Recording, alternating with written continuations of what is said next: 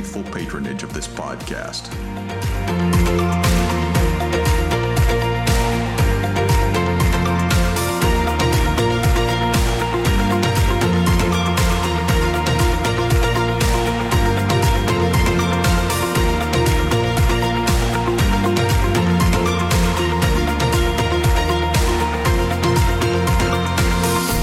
This week, Jim continues addressing the subject of calendar congestion. Maybe the advice that he has for us this week is exactly what someone is needing to tame your overloaded calendar. So I turn this over to our host, Jim Poitras.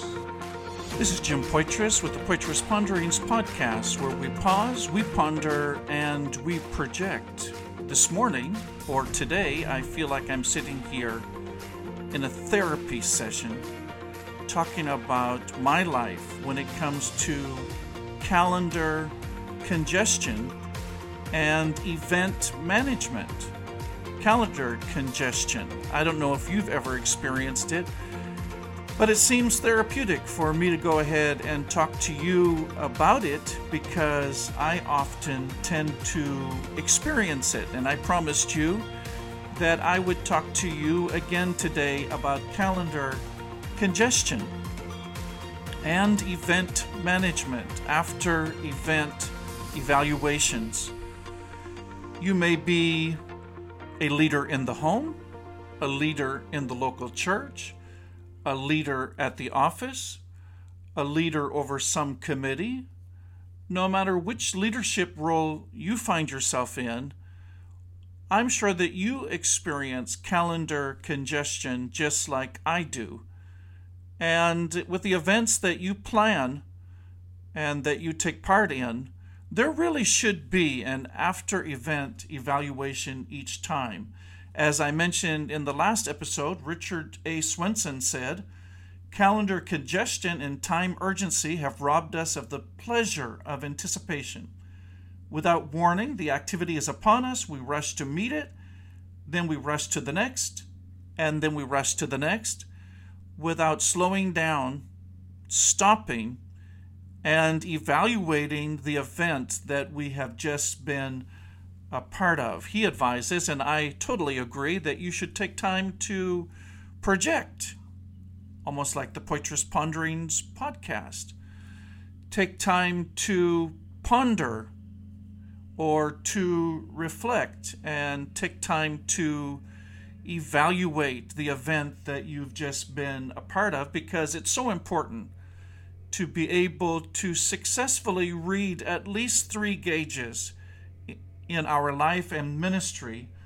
Uh, Bill Hybels, in a Leadership Journal article, he entitled that Reading Your Gauges, spoke of these three gauges that we should routinely look at. The first gauge is the spiritual gauge where you and I ask this question How am I doing spiritually? You take a spiritual gauge checkup. How am I doing spiritually in my life?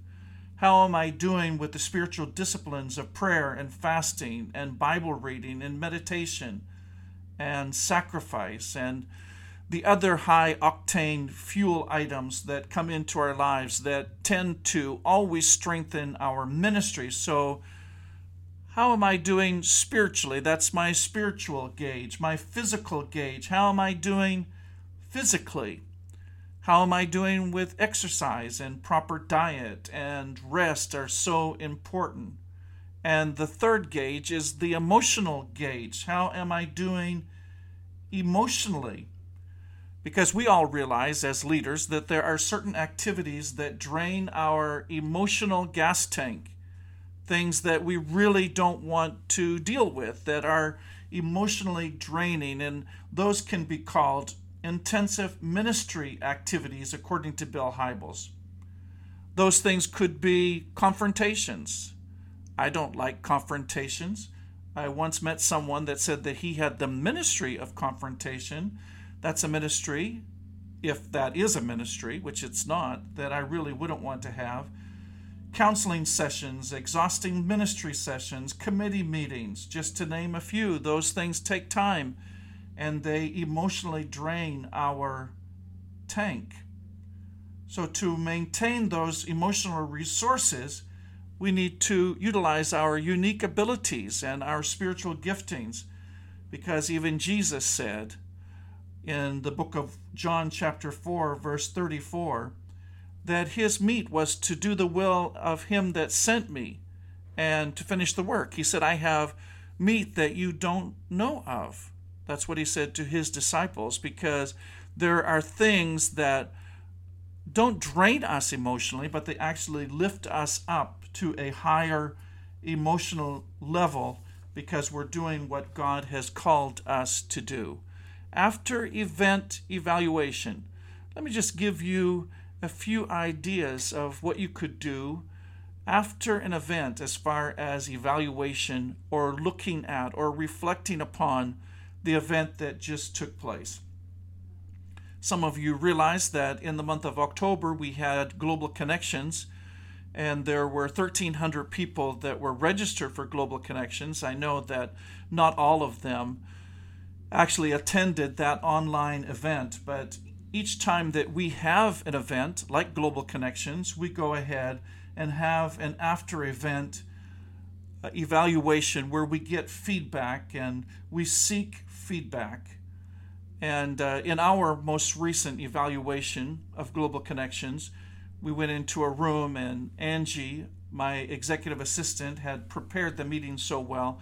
Around the room, there were certain items posted on the wall communication prior to the event, during the event, after the event, pre planning, promotion, logistics, registration, facility, media, the green room, displays, volunteers, experiences, breakouts, the, the gatherings or the main events that we had, miscellaneous. And then she gave each of us two stacks of colored post its. One color was for positive feedback, and the other one was for things that we thought needed to be changed with the event in the future. So, two stacks of post its one designed for positive feedback, what we did well, and the other one designed for some of the changes that could be made in the future. And the changes were supposed to be framed in a positive way so that it didn't become a negative Nancy or Norbert event. Uh, if that happens to be your name, no, wasn't thinking about you at all. It's just that I really like alliteration. But each person would write an item on the post it. Uh, if another person wrote the same thing, that wasn't a problem. Uh, if each person ran out of feedback to give, then they put their post its on the pages or the categories that were on the wall around the room. And everyone came back to their seats, and a team member volunteers to read through the comments, and uh, they may add any notes if they want. So at the end of that, we took a picture of each one of the categories. All the post its are collected on the papers and categories, and they are entered into a document. And we called that after event evaluation. You could do the same thing with any event that you have in your local church or anything that you're part of. And you could ask each person that was involved with the event to give a suggestion or feedback on one thing that they did well as part of that team. And then one thing that they feel like that they could have uh, improved upon. And that way it will not be overwhelming, just looking for one thing that can be improved upon rather than just a whole lot of things that could be considered to be negative and also pull people down emotionally, maybe even spiritually over the events that have taken place. So look for something positive and then look for something that could be improved upon. One other type of meeting that uh, I like to have, it's not necessarily an after event evaluation, it could be any type of meeting where you have a number of team members involved, and it's called Around the Horn.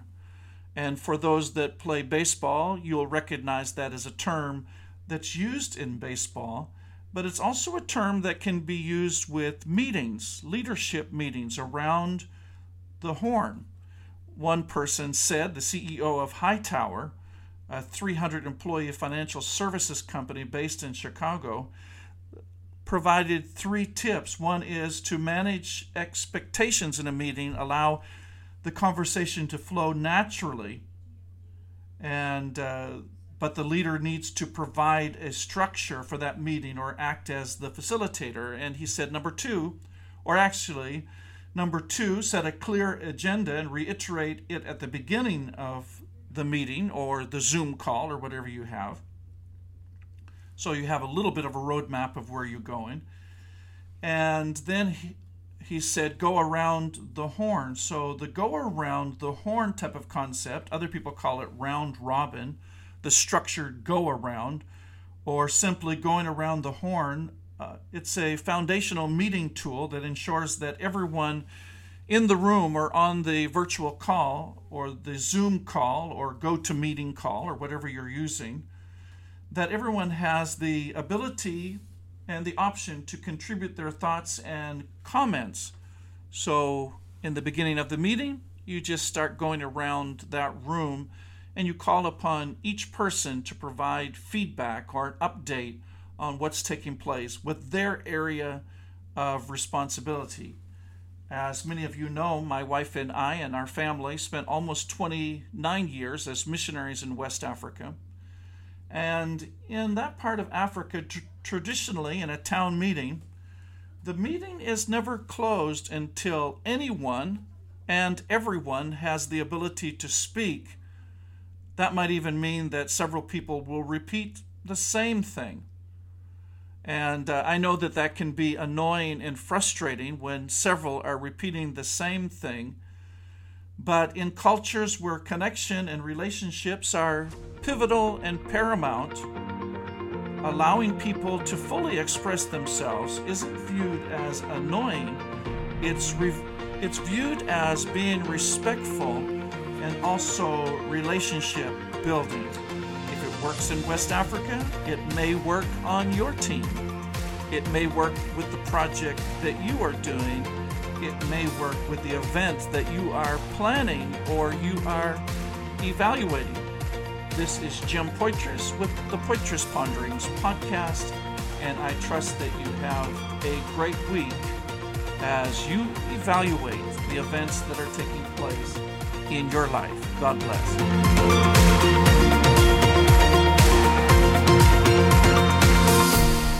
Hopefully, you are ready to tackle those things facing you this week. See you next time. God bless.